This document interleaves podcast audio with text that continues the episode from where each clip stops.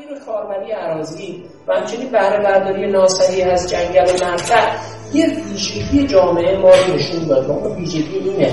ما چگونه در قبال پدیده هایی که ماهیت طبیعی دارن کوتاه مدت نگر شدیم؟ این کوتاه مدت نگر شدن درس بزرگی است که از سیلاب شسته. یعنی این لایه های اجتماعی جامعه ایران رو کنار زده و این کوتاه مدت نگری رو آشکار اینجا مبناست. من امیر حسین موسوی هستم و به ششمین قسمت از پادکست مبنا که در آبان 1400 منتشر میشه خوش اومدید. سلام این قسمت می‌خوایم بحث سیلاب 98 رو ببندیم ان چهارمین قسمت از سیلاب 98 است. واقعا مطلب خیلی بیشتر از این هاست و از جنبه های بسیار مختلف و متنوعی میشه. نگاه کرد به این بحران. ولی خب ما با توجه به محدودیت هامون تو این قسمت انشالله دیگه سیل رو جنبندی می‌کنیم. هفته پدافند غیر عامل رو هم گرامی میداریم. راستش می‌خواستیم یه دونه در واقع قسمت ویژه درست بکنیم واسه هفته پدافند ولی به نظر اومد که حق مطلب ادا نمی‌شود با یک قسمت. حالا هم چون من هم آقای کیانی پدافندی هستیم اصلا ارشدمون پدافند خوندیم یه ذره ارقم داریم نسبت به این موضوع. انشالله در آینده نزدیک یک فصل رو اختصاصا به موضوع پدافند قرمز و ابعاد مختلفش خواهیم پرداخت. بریم انشالله سال 98 رو جنبندی کنیم. درس آموخته های سیلاب 98 رو این قسمت با هم دیگه مرور می‌کنیم. گزارش از چهار پنج تا مورد به عنوان نگرش های کلان و غلط در کشور تو حوزه سیلاب اسم می‌بره. یکیش اینه که تاکید داریم تو مدیریت سیلاب حین و بعد از جاری شدن. یعنی خب از قبل قضیه قافلیم دیگه. مرحله قبل از بحران رو توجهمون بهش کمه. دو بحث اینکه رویکرد یک پارچه مدیریت سیلاب نداریم. تو قسمت قبل خیلی توضیح داریم اینو دیگه. گفتیم چون مشکلاتی از موازی کاری دستگاه ها با هم دیگه تضاد داره کارشون منابع رو یه دفعه تو یک جا استفاده می‌کنم و اون سیستم یک بارشه متاسفانه پیاده نمی‌شود. سه بحث آبخیزداری و عدم توجه کافی بهش که اینم راجع صحبت کردیم. چهار بحث تاکید به اقدامات سازه‌ای در مدیریت سیلاب. ما خیلی نگاهمون کال بودی و فیزیکیه. من خودم میرم تو درمان روش 15 16 سال پیش. اون زمان من عمران میخوندم درس کارآموزی واقعا بعد می‌رفتیم یه جایی کارگاه کار می‌کردیم. من رفتم کارگاه ایستگاه متروی ارم مثل سال دوستان الان احتمالا تشریف بردن و دیدن. زمانی که داشتن احداث می‌کردن. ایستگاه رو یه کانالی بغلش هست. این کانال شکست و آب داشت وارد مترو می‌شد داشت میفرد تونلا می‌شد تونلا به هم راه داشتن و داشت یه دفعه خطرناک می‌شد ابعاد کار داشت گسترده می‌شد ازشون داشت در یادم که اون زمان شهردار وقت آقای قالیباف هم بود. خودش اصلا سر صحنه اومد و حالا کاری که کردم میگم واقعا اقدامات سازه فیزیکی کال بودی خیلی عجیب بودی یه دونه اتوبوس رو اتوبوس سالم نو رو انداختن تو کانال جلوی آب رو بگیره. اتوبوس انداختن بعد روش مثلا خاک و شن و اینا ریختن جواب داد نه اینکه جواب نده ولی خب اتوبوس واقعا یه گزینه عجیبی بود. میگم مدلمون مدل اینجوریه کار فیزیکی کار یدی. تو سری 98 هم یه کیسه شن شن بریزیم. گزارش هم میگه این یه آفت دیگه یه نگهش غلط و کلان در سطح کشور. نکته بعدی میگه کم توجه به پیامدهای اقتصادی اجتماعی و زیست محیطی راجب همش هم مفصل صحبت کردیم که زیست محیطی رو گفتیم آسیبی که طالاب ها و منطقه وحش در واقع وارد شده اقتصادی رو که گفتیم فراوان هست رقماشو گفتیم و تو حوزه اجتماعیمون آسیبایی که به مردم وارد میشه و گفتیم کمتر بهش توجه میشه. و یک مشکل دیگه که تو حوزه سیلاب خیلی جدی هستش اینه که ما نگاهمون به رودخونه نگاه خطیه یعنی فقط مسیر صرفا رودخونه رو در نظر می‌گیریم. لذا ابعاد مختلف حادثه رو نمی‌تونیم پیش بینی کنیم و در نتیجه خطر سیلاب رو جدی نمی‌گیریم. مشخصا تا وقتی که این نگرش های کلانمون غلط باشه قاعدتا نباید منتظر تغییر سازنده و تغییر محسوسی تو فرآیند مدیریت بحران کشور هم باشیم. یه نکته که یاد می‌گیریم از این بحران اینه که ما بالاخره باید یه زمانی کار گروهی رو درست انجام بدیم. یه تعدادی از دستگاه ها عمل کردشون تکی و منفرد خیلی خوب بود ولی عمل کرده تیمی بسیار ضعیف. این جای بیشتر نمود پیدا می‌کنه که مثلا یه زیر مجموعه ستاد کل با یکی از مثلا دستگاه اجرایی دولتی می‌خواد کار بکنه. راهش هم به نظر فقط برگزاری مانور اینکه مستمر تمرین کنیم اینکه دخیل کنیم ارگان ها و نهادهای مختلف و تو این تمرین های پیوسته و پیوسته بالاخره این هماهنگی به دست بیاد بالاخره بشناسیم کی با کی باید ارتباط بگیره مچ بشیم با یه درس آموخته خیلی مهم اینه که باید از ظرفیت سمن ها بتونیم خوب استفاده کنیم. باید بهشون بها بدیم. باید بازیشون بدیم. ضمن اینکه می‌دونیم که قرار نیست جای نهادها و متولی هستی مدیریت بحران نقشی رو بگیره و نقش ایفا بکنن. حالا استارتش هم گزارش میگه می‌تونه پیشبینی آینامی یا قوانینی باشه برای مشارکت سمن ها چیزی که تا امروز نداریم دیگه یعنی چیز مدون و جامعی نیست مقطعی موردی میان و کمکی می‌کنم گاهن هم خیلی هم راستا نیست با اهداف کلانی که برای مدیریت بحران در نظر گرفته شده. یه نکته مهم دیگه که داریم بحث حریم رودخونه است. اینو مفصل راجبش صحبت کردیم مخصوصا تو سید شیراز. باز این هم از اون جاهایی که متولی مشخصی براش نداریم دیگه. مستلزم اینه که همکاری خیلی زیادی وزارت سازمان رو با هم دیگه داشته باشیم. تا مثلا ابهاماتی که تو مالکیت عراضی آزاد شده از تصرفات وجود داره بالاخره مشخص بشه. و نیاز به انعطاف پذیر وزارت نیرو هستش. با سایر ارگان ها و نهادها باید همکاری صورت بگیره. این هماهنگی که راجبش صحبت می‌کنم فقط صرفا به حالا حریب رودخونه نیست تو سایر بخش هم باید باشه. مثلا تو لایروبی رودخونه برداشت شناماسه حفظ و نگهداری طالابا که به صحبت کردیم. و حتی تهیه نقشه های ریسک گزارش میگه ما کلا تو همه این حوزه‌ای که گفتم ناهماهنگ کار کردیم. دلیل اصلیش اینه که یک برنامه جامع مدیریت شرایط اضطراری سیلاب و کلا مدیریت شرایط اضطراری نداریم. تو سیل 98 تصمیمات بر اساس اختزاعات بوده تو شورای مدیریت بحران تا حتی منافع سازمانی و سلیقه شخصی هم بوده بعضا. چند تاشو اشاره کردم میگه تو قسمت قبلی. یه نیاز دیگه و یک درس آموخته دیگه بحث پیشبینی به موقع گفتیم از مشکلات سازمان هواشناسی بحث تحریم و چارت سازمانی و آموزش نداشتن و دیگه واردش نمیشیم تکرار نمی‌کنه. وزارت نیرو و جهاد کشاورزی هم به صورت موازی از ایستگاه هواشناسی بهره برداری می‌کنن که خب اینم یه مشکل دیگه. یه نکته مهم اینه که ما وظایفی برای این سازمان تو زمان سیل پیش بینی نکردیم و تعریف نکردیم. یعنی قوانین بالادستی شفافیت لازم برای الزام آور کردن اختارهای سازمان برای دستگاه اجرایی ندارن. فقط صرفا اختار میده دستگاه اجرایی هم خیلی جدی نمی‌گیرن. و نتیجهش هم میشه آسیب هایی که تو سیل های مختلف دیدیم و مهمترین سیل 98 یه نکته هم خارج گذاشت من اضافه کنم. کسایی که پیگیری می‌کنن بحث سیلاب و خاطرشون هست. خیلی مصاحبه می‌شد که ما وارد ترسالی شدیم سال خوش تموم شده وارد سالهای پربارش شدیم. و از بعد خیلی باید منتظر بارش های سنگین و سیلاب باشیم. الان تو سال 1400 می‌بینیم دیگه بعد دو سه سال کلا این یک پیشبینی اشتباه بوده.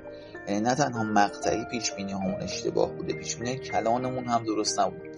و کلا با آمار و فرضای غلط پیش رفتیم خب مشخصا استراتژی همون هم اشتباه میشه و به ناکجا آباد میریم.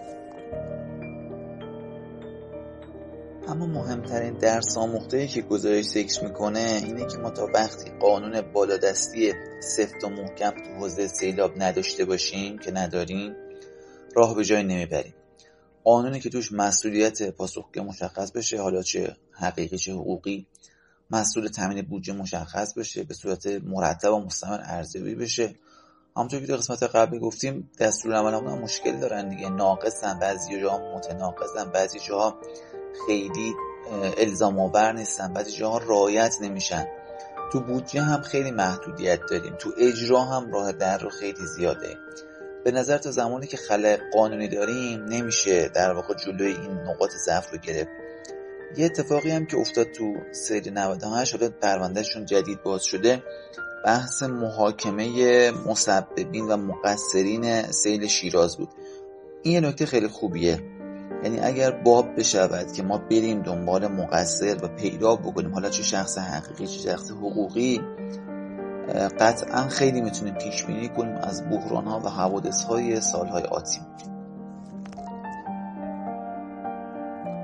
یه نکته که در قسمت قبلم گفتیم بحث ضعفمون رو لوجستیکه و اینکه خب باید بهبود ببخشیم. خیلی ضعف داریم. تو زلزله کرمانشاه خاطرمون هستی؟ مثلا ماشین شاسی بلند کم بود هموطنا رفتن کمک کردن. تو دستگاه اجرای این ضعف هست دیگه. حالا یا محدودیت قانونی داریم نمی‌تونیم این ماشین رو تامین کنیم یا مشکل بودجه‌ای و نقدینگی داریم. حالا این ضعف تو بحث امداد هوایی که مراتب مشهورتره تعداد هلیکوپترهایی که میشه روشون حساب کرد. زمان بحران خیلی کمتر از نیازمون هستن. درسته که کمک نیروی نظامی رو داریم تو این حوزه ولی خب واقعا نمی‌تونیم به کامل پوشش بده یه پرانتز خیلی بزرگ باز کنم.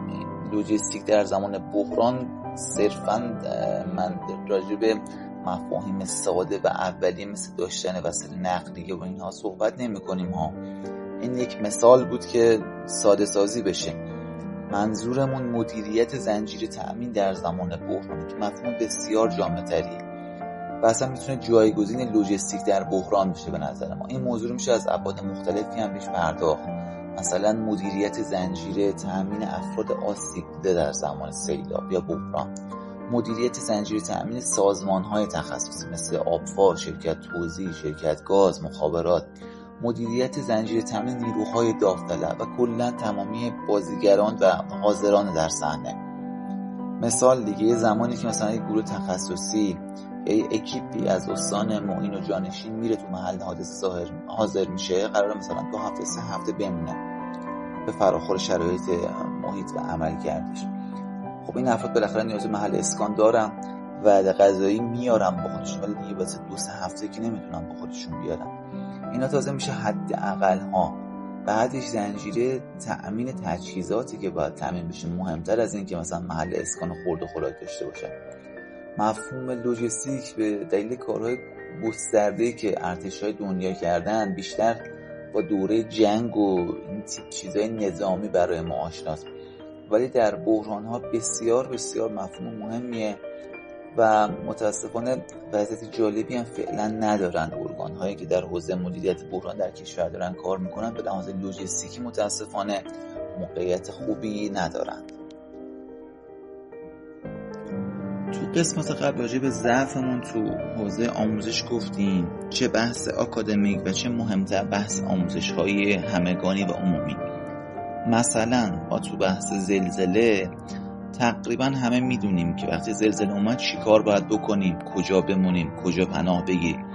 ولی در مورد سیل به هیچ عنوان این قضیه صادق نیست.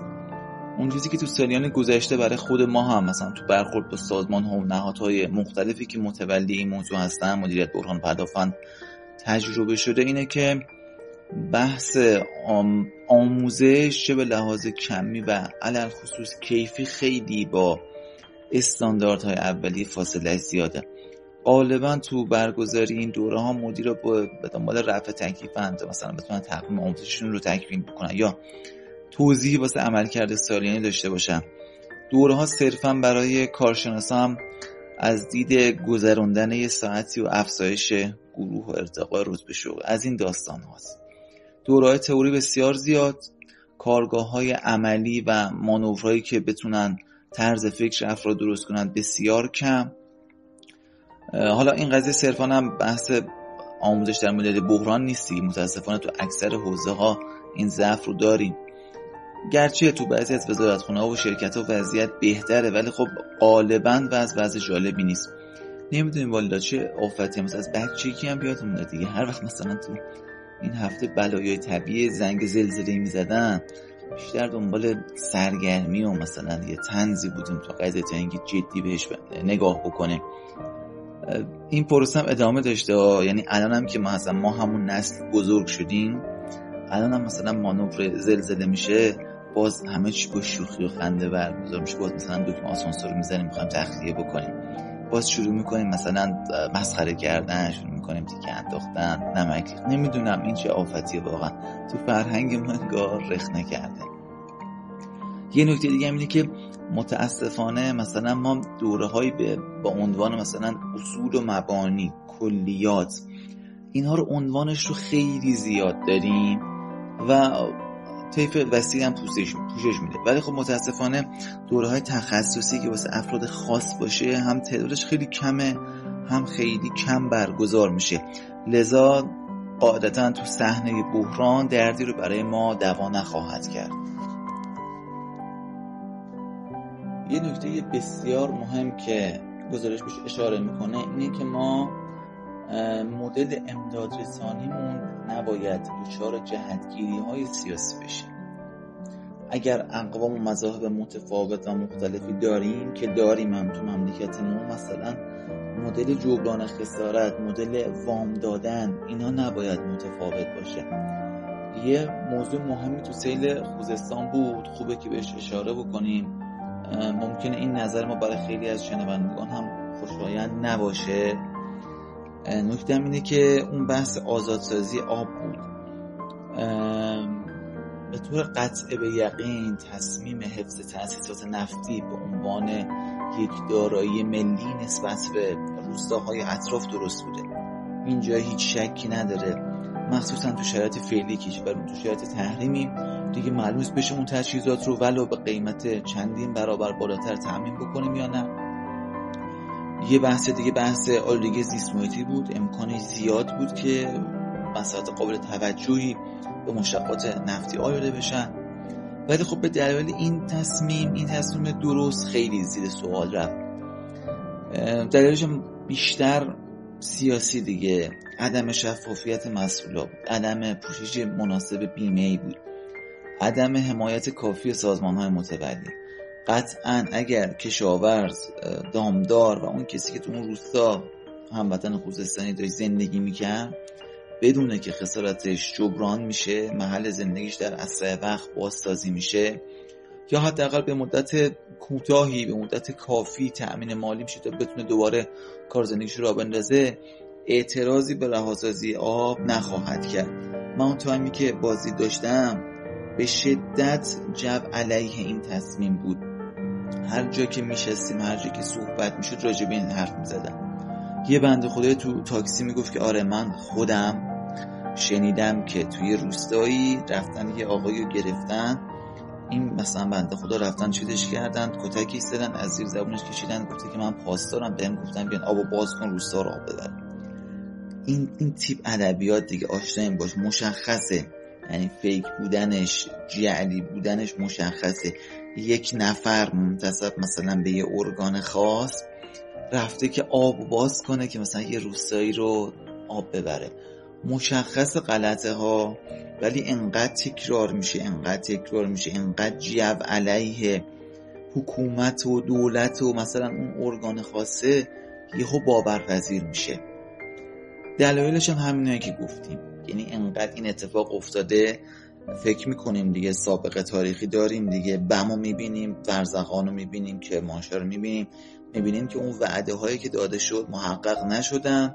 لذا بی اعتماد میشیم لذا به هر تصمیمی که بخواد آسیب بزنه به ما سرمه بزنه به ما. ولو این که یک تاسیس تاسیسات ملی یک تاسیسات ملی رو در مقابلش داشته باشه اعتراض می‌کنیم. خودمون رو اولویت میدیم. یه بحث مهمی که متاسفانه تجربه تلخی هم ازش داشتیم این بازار داغ شایع تو زمان بحرانه. حالا واقعا هدف اون جماعتی که تو شرایط سخت بحرانی شایع پناهگری می‌کنن که برای من یکی مشخص نیست به هیچ عنوان نمیشه توجیهش کرد. علا رغم تمام نارضایتی که داشته باشن علا رغم تمام اهداف سیاسی که داشته باشن واقعا قابل توجیه نیست. مردم حادثه دیده دچار استراب و تشویش وحشتناکی میشن. خودشون بستگانشون همشون تو این سیکل قرار می‌گیرن.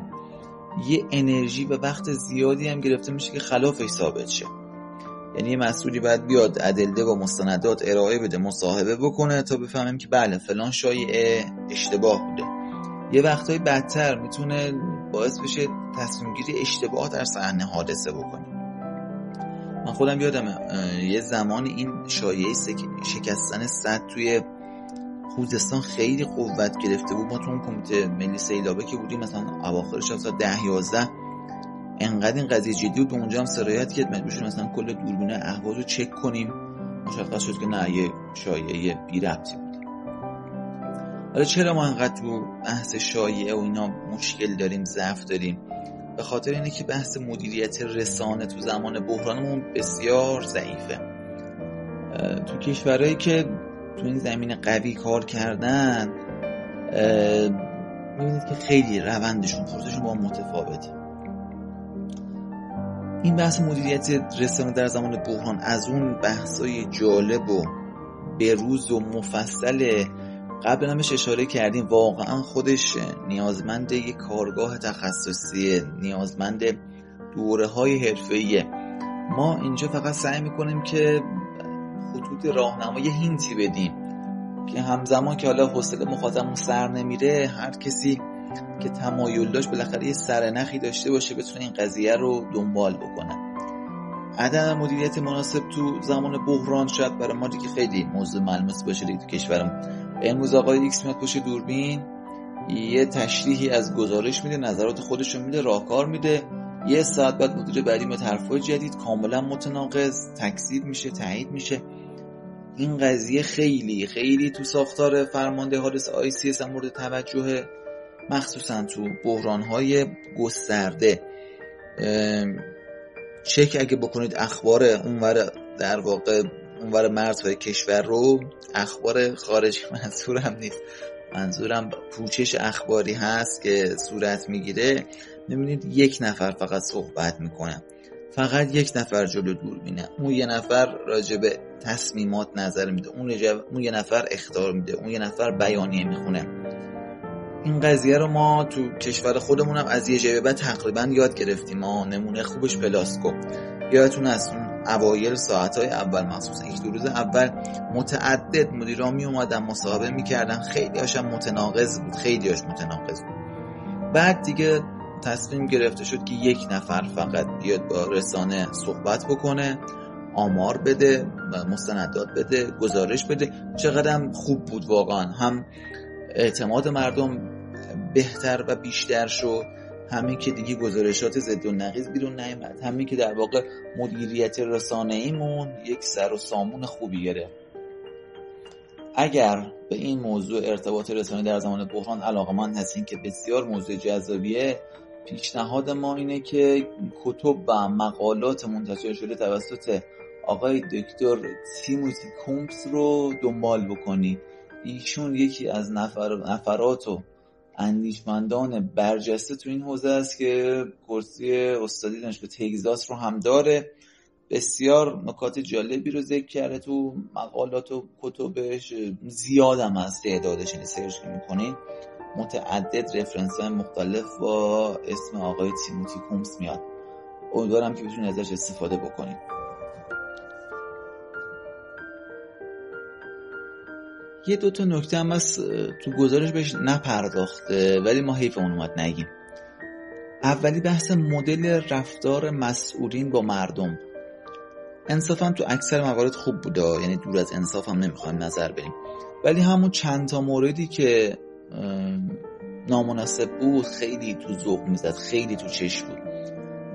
تو زمان بحران واسه مردمی که تو عرض مثلا کمتر از چند ساعت کل زندگیشون نابود شده خیلی سخته دیگه. بخوان یه رفتار نامتعارف هم تحمل بکنن.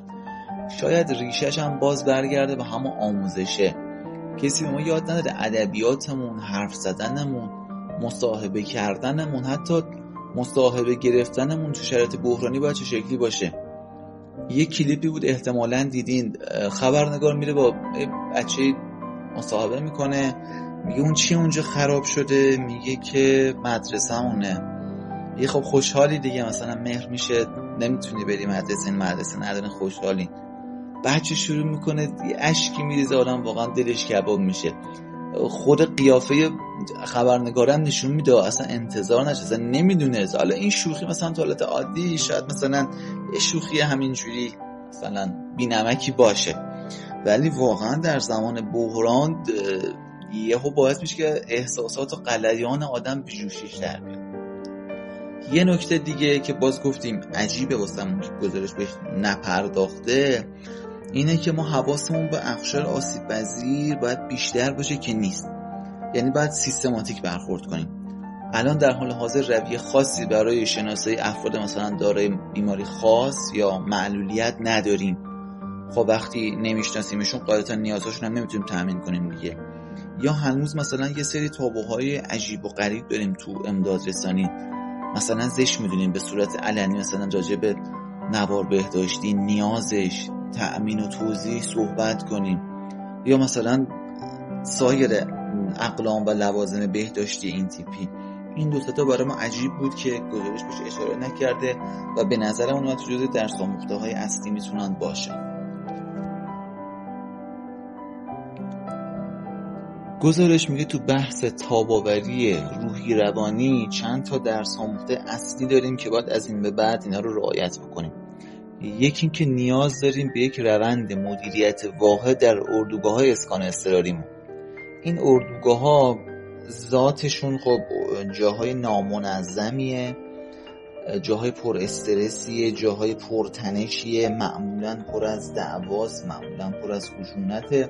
اینکه حالا مدیریتمون هم مدیریت نامناسبی باشه قاعدتا این فضا رو تشدید خواهد کرد بحث دوم سردرگمی مردم برای ارائه درخواستاشون و مراجعاتشون باید کم بشه گفتم دیگه این کمپا کمپای بی نظمی هن. اصلا ذاتشون بی نظمیه ما باید پروسه داشته باشیم که بتونیم زودتر و بهتر پاسخ بدیم به مراجعات. خیلی تو اون شرایط بحرانی نمی‌تونیم منتظر مثلا قاعد و قانون باشیم. آقا شما این فرم شماره یک رو پر کن بعد تو صف وایسا فرم شماره دو رو پر کن بعد برو پشت اون میز. اینها خیلی در زمان بحران و در اردوگاه اسکان اصراری جواب نمی‌دهند.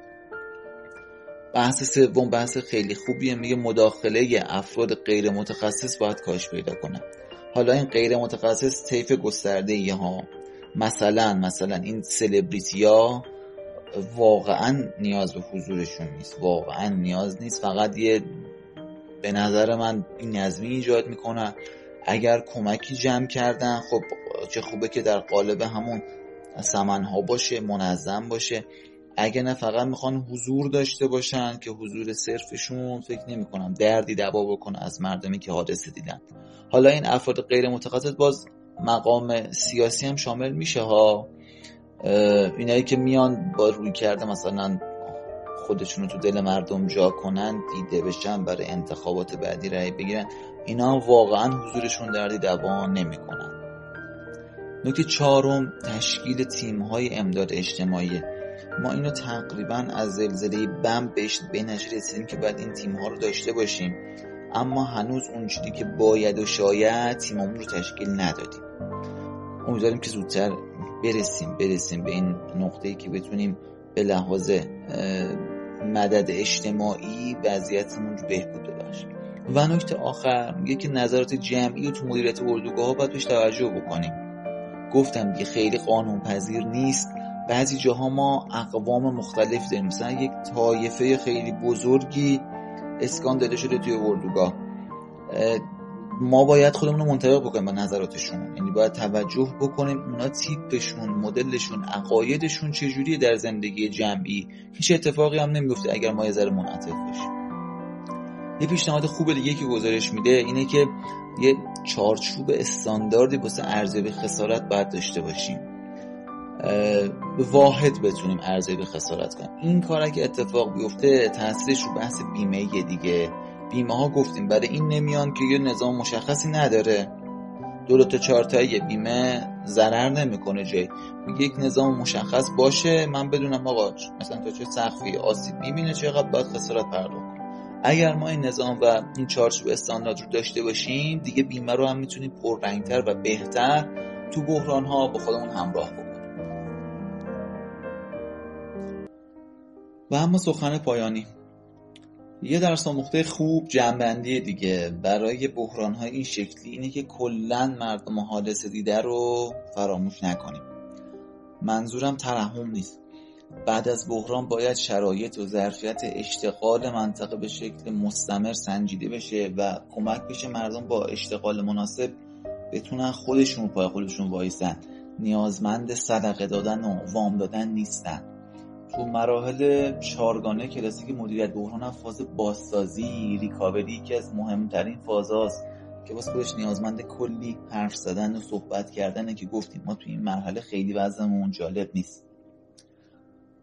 تو این پایان این قسمت سید بازی معرفی رفرنس داشته باشیم. اگر علاقه به بحث بازسازی در شرایط بحرانی هستیم بهتون پیشنهاد می‌کنیم حتما یه سری به دانشگاه معماری دانشگاه شهید بهشتی تهران بزنید.